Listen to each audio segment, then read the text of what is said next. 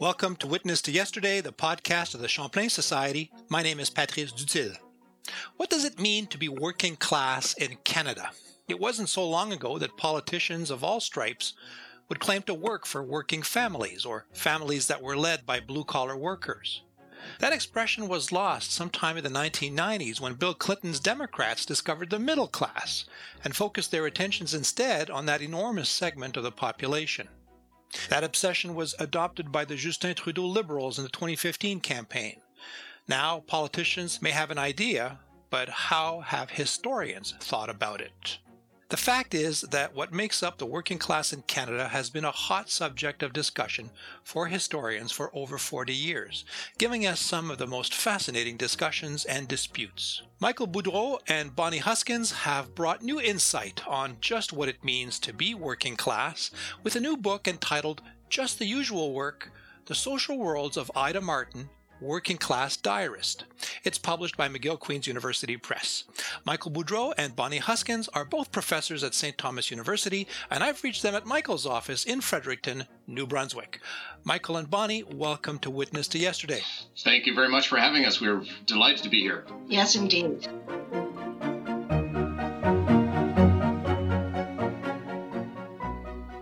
Bonnie, I mean, it's, it's unusual that we have two people, and it's doubly unusual that we're doing this through the internet. Uh, but I'll start with you. Um, you're the witness to yesterday for this episode. Tell me what happened on August 10th, 1945. Well, my maternal grandmother, who is also the diarist that we cover in our book, she begins her career as a diary writer. We're not 100% sure why she begins writing a diary at about 38 years old. It could be that she started her diary as a travel journal because she decided to go and visit her sister in Boston at around the same time. Or she could have received a diary book for her birthday because her birthday was around the same time. But for whatever reason, she began writing a diary and she kept writing for about 47 years. Which makes it a remarkable document, doesn't it? Oh, it does. It does. We're not 100% sure why she continued to write. Uh, we have some theories. Uh, one might be that she wanted to leave a record for her family. Uh, another reason might be that she found it emotionally satisfying to um, to keep track of community, family, even the world around her. And indeed, many of her, her nieces and nephews referred to her as the grandmother of the entire clan. So perhaps this is part of her role as a grandmother to keep track of family and community. Yes, Michael. Uh, I mean, I can't. I can't, as a historian, lose sight of the fact that August tenth, nineteen forty-five, is just a few days after the first bombs are dropped on on Japan, the first nuclear bombs. Um, do you think that might have had some sort of a, a jarring effect on Ida? It, it may have. I mean, as as through the rest of the the diaries, um, she does comment on uh, a lot of social and political events. So it, it wasn't just uh, a traditional introspective diary. She was looking at the world around her. She doesn't necessarily mention this one particular item, but she mentions the the nuclear arms race, um, the repatriation of the Constitution. Indeed, she wrote to all of the premiers, um, trying to express her views about the about that. Unfortunately, we were not able to, to find those letters. Uh, she was excited about Sputnik, of course, the royal family. Um, she followed them religiously. Um, but the irony is, too, even before she became a diarist, um, in terms of starting this, her life as a diarist, she first wanted to be a nurse and it didn't really work out for her primarily because of finances. So part of, in one way, in one sense, we're actually glad that she didn't become a nurse, because if she did, she wouldn't have had time. she probably wouldn't have written a diary, or yes. or if she did, it would have been a much different kind of diary. It probably would have been about her life as mm. as a, as a nurse, which would have been fascinating in and of itself. But instead, we are left with these rich documents uh, of her life in Saint John so you're prompting me. Usually we ask about sources at the end of the interview, our classic Champlain Society question about sources. But uh, since you've brought up uh, the diary, can you tell us about the format? I mean, is this the length? I mean, what kind of what kind of a diary are we looking at here as a physical object? Yeah, exactly. And we we still have all of them. They are in a secure offsite location, which shall which shall not be named. Uh, but, but, we have we have made arrangements. Eventually, we will be depositing these uh, diaries with the Provincial Archives of New Brunswick because we do want other people um, to read them. We are just waiting because there are some sensitive materials in them. So uh, we need to wait a few more years for a few family members to come perhaps come to terms with what we've done with the diaries and the fact that they're still there before we release them all to the public.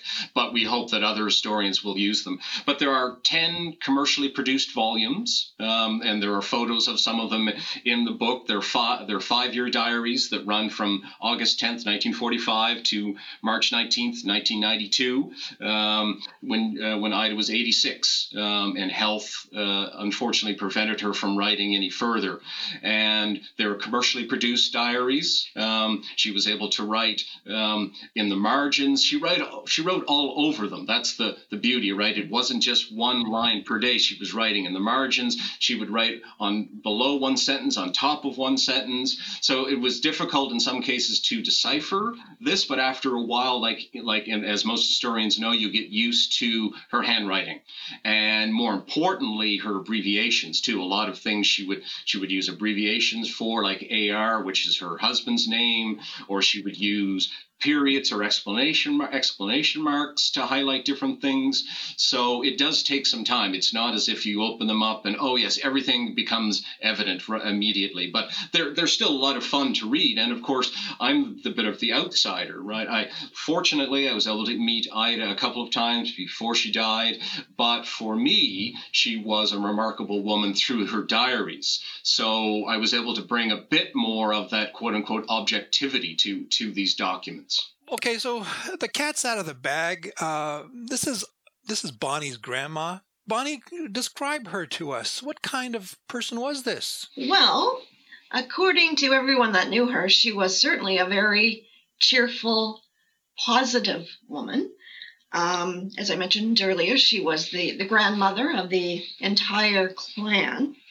But just in terms of, of, of her background, she grew up in a large family so she's used to having family around her at all times. She grew up in the vicinity of Sussex, which was a rural community in New Brunswick. Eventually, she moved with AR, her husband, and her only daughter, Barbara, to Saint John, New Brunswick, which is where they spent their entire adult lives. And I guess if I was to think of four words that describe Ida, one of the words would be home, she really found home to be the center place, the most important place of all. And indeed, they bought a ramshackle house in Saint John, New Brunswick on the west side at 213 Queen Street West. And it became really the center of hospitality for the entire extended family. So one word would be home, one word would be family. Family was very important. Work, that's why we call the book just the usual work, because she worked constantly. Mm-hmm. Whether she was working outside the home, she did that sporadically, or work in the home. Um, we talk quite a bit about that in the book. And her faith would be the last word. Uh, very important part of her life was her Baptist faith. So that kind of encapsulates her a bit. I have to say, Bonnie, she reminds me of my grandmother, and uh, that's one of the reasons why I found your book so captivating. Uh, my my grandmother was born in 1907, so three years before your grandma, who was born in 1910. Uh, my grandmother lived to be over 100 years old. She died in her 101st year, but she never kept a diary, and I, I'm profoundly regretful of that. um, so, Bonnie, you say at one point that there are over 500 known women's diaries that are out there ready to be explored by historians. And we at the Champlain Society actually did a podcast many years ago. Uh, it was a diary on Lucy Everett Morrison, and I did it with uh, Gail Campbell. And this was another uh, New Brunswick diarist. So I'm kind of wondering what is it about women in New Brunswick who keep diaries uh, and whose families preserve these diaries, which is just as important. Um, how does Ida's diary rank uh, in this set of 500 known diaries, what what makes her diary special? Do you think? I think one of the reasons is its long run. I mean, it, it runs from 1945 to 92, so 47 years, almost 50 years. Now, there are other diaries that also cover long periods, but not so continuously, right? There are very few parts of the diary that are blank. So it's a continuous run for 47 years. They're also penned by a, a working class woman. A lot of the diaries that we have in existence are penned by middle class women or elite women. So Ida Martin provides the voice for a working class woman, which is really important. We also think these diaries are significant because they cover the post World War II period. Um, a lot of the diaries that we have um, to, to peruse today are 18th and 19th or early 20th century diaries. So the diaries we're looking at are significant for the time period they cover. And lastly, I guess, um, I think they're significant because they cover um, Saint John, New Brunswick. I mean, a lot of the diaries um, are about Ontario or British Columbia. Um, so I think it's really important to have a diary that covers this region. We don't think that uh, Canadians are aware enough of the rich history um, in this province and in this region more generally. So, so Michael, what's it like to be working class in Saint John, New Brunswick uh, in the post-war period? Well, it's it's fascinating in, in many ways. I mean, one, one of the key themes of the book is change and continuity. Um, the change being the rise of modernity and the welfare state in post 1945 Saint John. It was evident but many working class families didn't necessarily embrace it, um, in part because they didn't have um, the financial wherewithal to embrace new technologies like new washing machines, new cars. So instead, many, like uh, Ida and AR, relied upon their union. AR was a longshoreman, local 273 of the International Longshoremen's Association. And this was a union that looked after its members for a long period of time. Indeed, um, Ida was able to, uh, when AR passed, to live a fairly comfortable life on his union pension. But they also relied upon the welfare state. Uh, the welfare state was, was evident, and it is something that they turned to, whether it be um, what would become CPP and other elements of, of the welfare state, including medical benefits as well. But the union also provided um, medical benefits. I think what's interesting too, at least the longshoremen that Ida and AR were associated with and discussed, they didn't aspire to be middle class. I think they were class conscious. They were uh, well aware of their working class status. That became very evident when the longshoremen were on strike or walked out um, over many things, right? They went on, on strike over pay. They walked out over parking spaces and the lack thereof. Um, there were many things that angered them on, on the port. And so they were class conscious, but they didn't necessarily aspire to be middle class, however we wanted to define that middle class. And then, of course, they relied upon a working class family economy. And there's the continuity as well. Ida took in boarders. Um, AR scavenged when when the port wasn't when he wasn't working at the port. He was a truck driver. He would cut down trees and sell uh, sell them at, at, Christmas time. In some cases on crown land, which was illegal, but he did it nonetheless because he, he needed the money.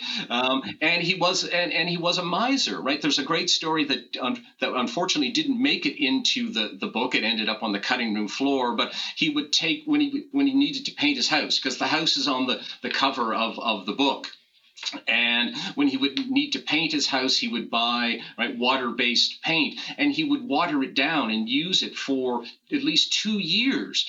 And after a while he would start to say because the paint wouldn't adhere and it would start to crack and he would say oh they don't make paint like they used to these days right? Well of course they did because he kept watering it down. Um, and he would refuse to pay anyone to do anything that he thought he could do. So for example when the car broke down he thought he could fix it he couldn't really, but and Ida, of course, comments upon this as well, right? He was always tinkering. Yes, it seems to be a recurring theme. Yeah, he's always tinkering, whether he's trying to fix the car, he's trying to fix the dryer, he's trying to fix the furnace, and he does, but he doesn't, right? And Ida is thinking, I wish he would just get someone who knows what they're doing uh, to to do this, um, but ultimately uh, they don't. Yeah, because he because he's a he's a miser, um, and I think and also of course there's pride there, and there's working class masculinity there Yes, as well. yes. That that having someone else repair his home or his car, I think, was a threat to his masculinity. He may not have have phrased it that way, but I think Ida was phrasing it that way. Well, that sounds awfully familiar. AR, for our listeners, is Alan Robert. Alan Robert Martin. He's the husband of our heroine, Ida. Um, but, Michael, I mean, you guys describe this couple, Ida and AR, um, working class. They move into a home. They uh, it's a detached house in Saint John.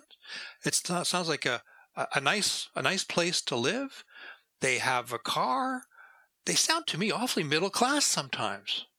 in some ways, although the car, they never bought it something that was new. It was always new to them. Um, it was always breaking down. Um, and th- they would never buy anything that was new, whether it's modern to any any form of modern technology.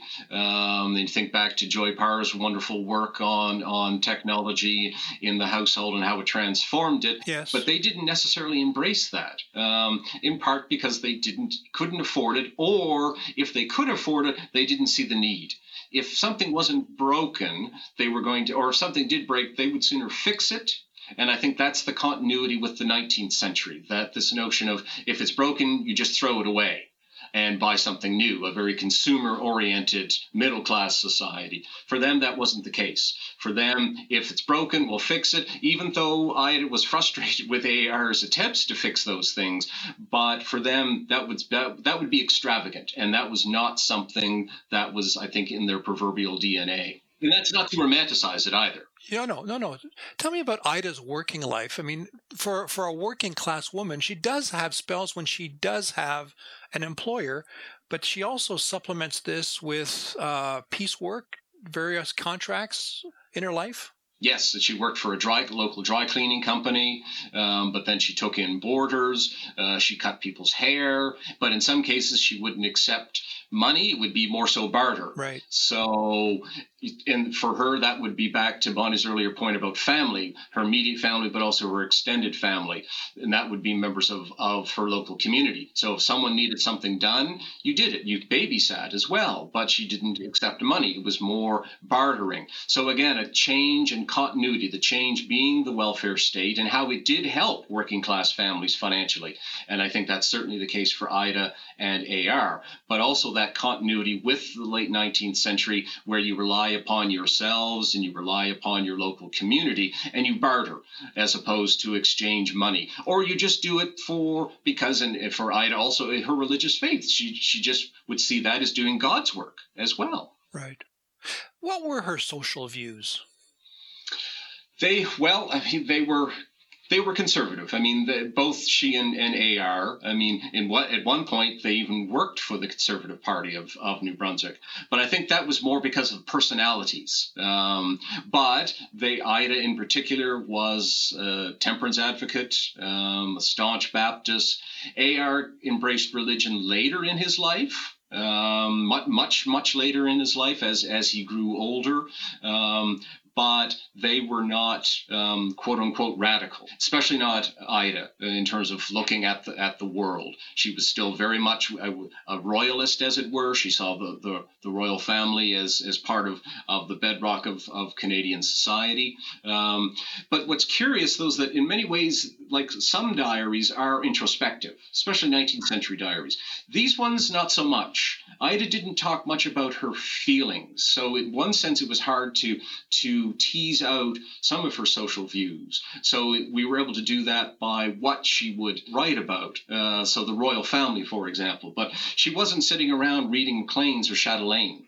And and because she wouldn't, she would see that as, as a waste of time. Nor and the, the idea of spending money on herself wouldn't is not something. Um, but politically conservative, without question. I mean, this is Saint John we're talking about. We're, it's very Protestant uh, very English uh, milieu. And very Baptist as well. Yes. Well, I mean, what would have been her views on the emergence of the Acadian element in New Brunswick society, especially as the 1960s roll around and Acadians live their own quiet revolution? Indeed.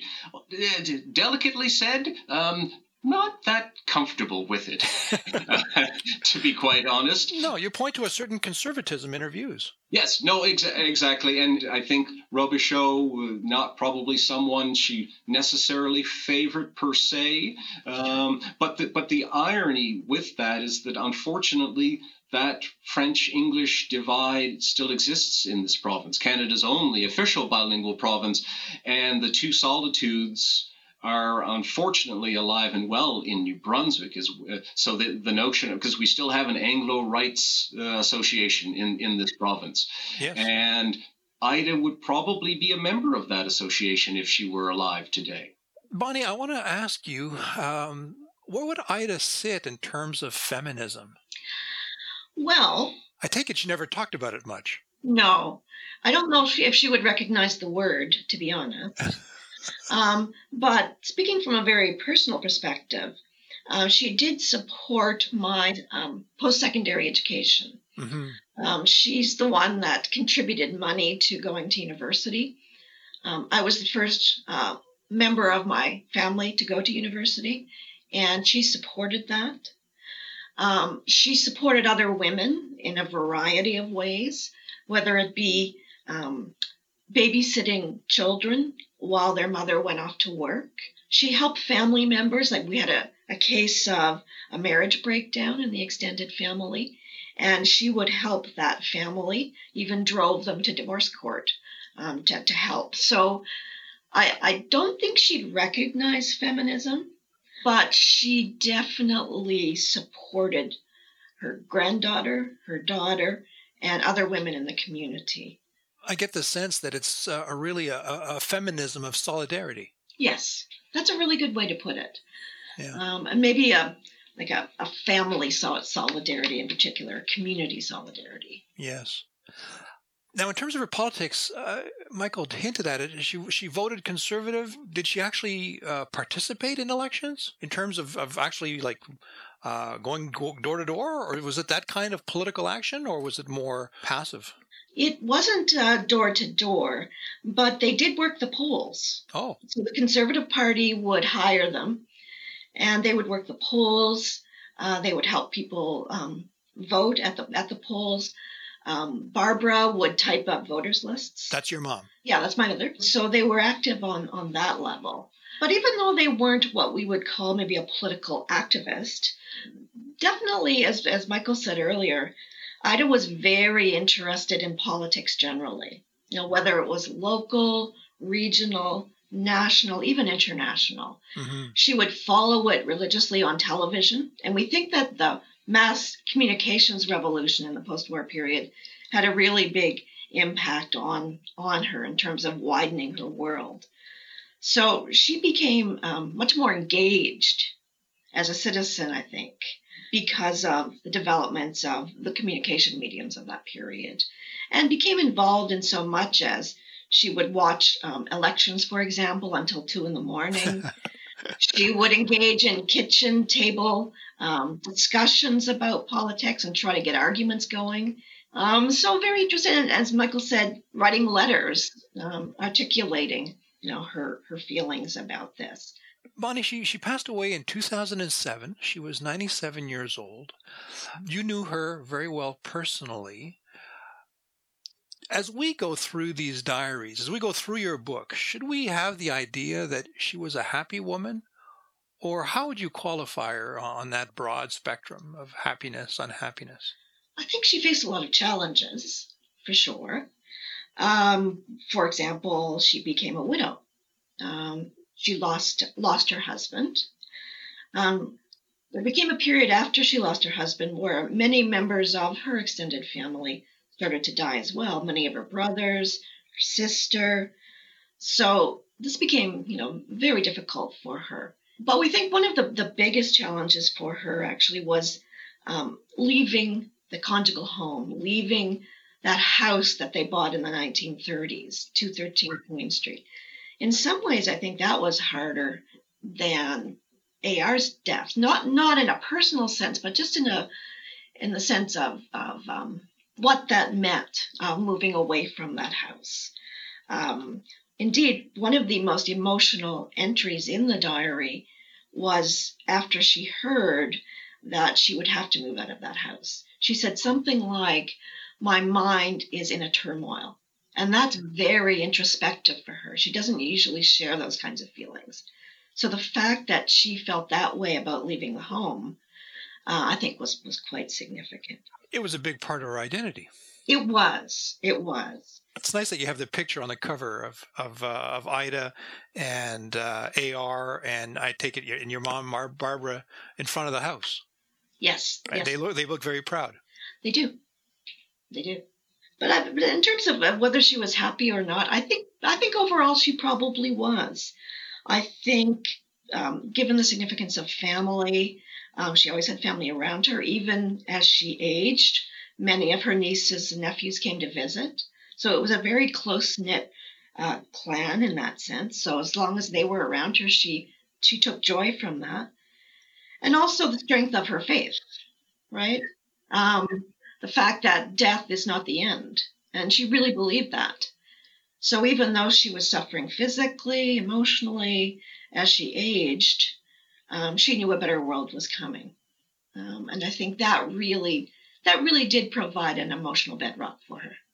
What were her gravest aggravations? Oh well, I think that there were two? Uh, there were two main ones um, and they're very much interconnected. The first one i think is um, alcohol. Her husband. And, well and AR's drinking. Yeah i mean this this was something that that she had a great deal of difficulty coming to terms with um, because he would and he and he would drink uh, even on the job um, and again, as a longshoreman, that's it's already a dangerous job, and to drink on the job makes it even more dangerous. And of course, he suffered a lot of injuries on the job, not always because of alcohol, but he did suffer a lot of injuries while on the job. And and I think she associated that uh, the alcohol with the injuries, plus the alcohol took him away from the family right? So he would spend at, after after a day of work on the port, he and his workmates would head off to the local tavern, and there would be many times where she'd be writing, just wondering where he is, um, and so she would say he's being quote unquote bad. And that would mean, eventually we realized that that means he's uh, drunk somewhere. And he would be coming home very, very late at night, and she would still be waiting up for him. She wouldn't let on to him that she was waiting up, but she was, and she saw that as as taking away from the family in terms of not being there as a father and a husband, and also uh, taking away from the family in terms of the money that he spent on alcohol. And then the other the other element of that is working class masculinity. And this is and which is part of that alcohol consumption. And Craig Heron's work uh, highlights that quite nicely. And we uh, one of the unique things about these diaries is that, and we discussed this on, the, on one of our chapters, is we do know a lot about working class masculinity, but now we see working class masculinity through the eyes of a working class woman in the post World War II period and how she derided it, made fun of it to a certain extent, um, and but also we could we could chart it, and we could see that after a while, even AR may have started to realize that his masculinity and it was actually working against him because as he aged, he couldn't keep up with his younger co-workers. He couldn't keep up in terms of working on the job he couldn't keep up in terms of drinking, um, and so he started to realize that maybe his, this what what we would call working class masculinity hasn't always been a friend to him. So I think for Ida, though the working class masculinity encapsulates all of it, but the alcohol being a key part of that masculinity, especially as longshoremen, um, really did keep her awake at night um, and and really frustrated her, if not to the point of, of angering her as well. Um, if there's any emotion there, I think that's the if there's anger that comes out or frustration, it does come out over alcohol. do you think? I mean, again, this is a diary where it's it's mostly jottings. She she would record events. She would record impressions. I, I, Michael, I mean, if I asked you to guess, do you think that you, how faithful do you think she was in recording these frustrations with with AR? Do you, do, I mean, do you think that she recorded every one of them? Do you think she, or do you think she held back? I think she probably held back to a certain extent because I think after a while it took a toll, an emotional toll on her by recording these. I mean, she, she still does. There are a number of them, uh, notably when when he's working at the port. But if, there are even cases where he was uh, drinking and driving when he was uh, driving dump trucks, and this caused her uh, constant um, concern. And I think after a while she had to stop. Um, again, a bit of a speculation, but I think she had she couldn't share all of it, and also because she knew that that some family members would be reading the diaries, right? So in that case too, this is this is an instance where we have a diarist who is writing for other people. Now, I don't think she would have ever envisioned us doing what we've done and, and, and writing this book and, and, and putting it all out there. I don't think she would ever. And doing a podcast on it, no less. never would have entered into her mind. But she did know that the family was using it, and they would read. They would go back to the diary and say, "Oh, wait a minute, when was so and so born, or did we miss someone's wedding anniversary? How how can we confirm that?" Well, they would turn to Ida and say, "What did you record that in your diary?" So she knew at least the immediate family had access to it and would read it. So as a result of that, she there was some self censorship. Um, even the, the, the instance that Bonnie noted about the divorce, she didn't provide a lot of detail um, about that because again, divorce even was something that that I mean, for her, she married for life because again, it was part of of her religious faith as as well. Um, so yes, I think some of it was was kept out deliberately. Easy to say, of course, after the fact, but um, I think it took a toll on on her without question. Bonnie, is there anything left of the world that Ida has left behind? I think there is. Uh, as as Michael suggested at the beginning, one of the tensions we, we like to, to play with in the book is the tension between change and continuity. And I think there's definitely some continuity um, as we're sitting here in 2021 looking looking back at this. Um, we still have a really strong um, extended family network in Saint John. One group of them is called the Friars Girls, and they're actually a singing group in Saint John. And, uh, you know, they have a lot of memories of, of Ida.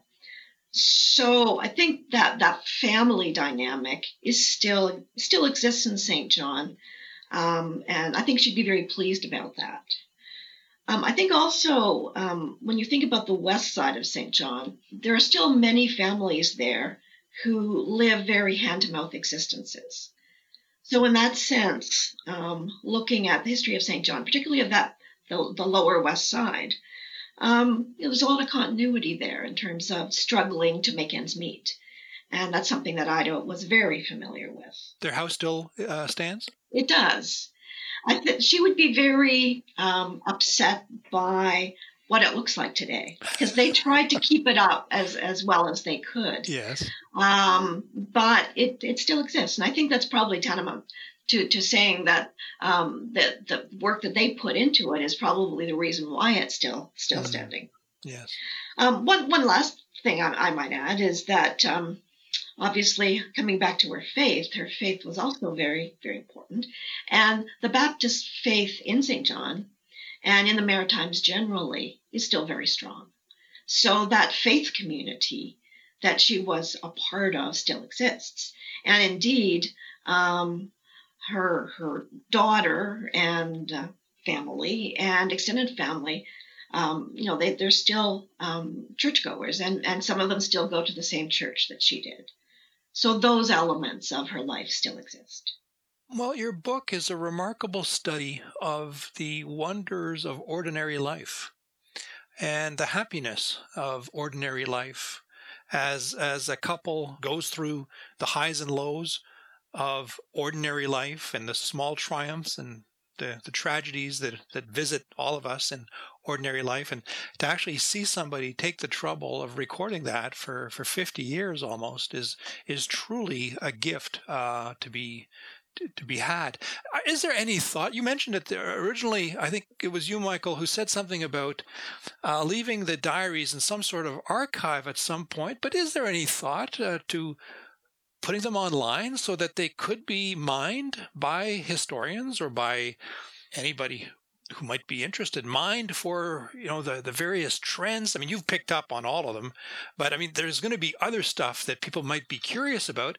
Any thought to putting these things online Oh, I think so. We, we already have them digitized. Oh, um, oh, wonderful! So I, I, think that would. So I think when when we deposit them with the Provincial Archives of New Brunswick, we'll probably um, also make them available. Um, if not, if the archives doesn't, because we'll also give them the digitized copies. But if they choose not to do that, we can still make them available um, as as digital copies. the The problem is that digital they don't transcribe well digitally because she's she's written all over them, so it will take some time. And it's just so much fun reading the originals, right? It's, yes. it's I still love to be tactile, but but yeah, but we still indeed want want to uh, make them as widely available as possible because as we conclude the very concluding sentence of the book, we hope that historians will make diaries part of just the usual work of being an historian. Well, I, I, I, couldn't agree with you more. And of course, the Champlain Society is dedicated to, you know, making the documents of life available to to Canadians. And um, I think that this is such an exceptional document that you guys have analyzed in your book. Uh, I can just I can I can barely imagine what historians of the future are going to be able to do, you know, using all sorts of you know software to take this this this fantastic diary and, and take it apart and see where the trends are uh, different trends beyond the ones that you've that you guys have picked up so so well. Uh, let's just say that we hope that uh, ida martin's diary has a long life Indeed. Well, thank you very much. Indeed. We hope so. We hope so. We hope so.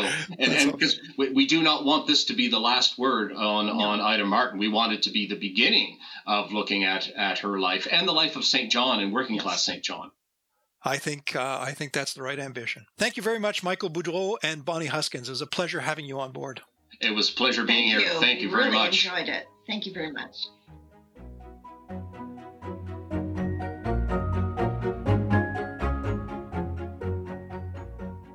That was Michael Boudreau and Bonnie Huskins, and their book is Just the Usual Work The Social Worlds of Ida Martin, Working Class Diarist. It's published by McGill Queen's University Press.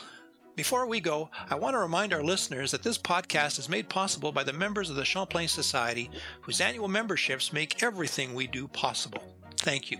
Thanks also to our growing list of sponsors, including the Hudson's Bay Company History Foundation, the L.R. Wilson Institute of History at McMaster University, and a consortium of Canadian scholarly book publishers that includes the University of Toronto Press, the University of British Columbia Press, McGill Queen's University Press, the University of Regina Press, and the University of Ottawa Press. There's a way for you, the listener, to support this podcast. Please go to champlainsociety.ca to make a quick donation. The Champlain Society is a registered charity and will provide you with a tax receipt for any donation over $20. Any support goes a long way as the Champlain Society receives no government support for its operations, which always surprises people. And don't forget to support this podcast by telling all your friends in whatever way you prefer. My name is Patrice Dutil. This interview was recorded in the middle of a pandemic on August 10th, 2021 by Jessica Schmidt. Thank you, everybody. We'll see you next time.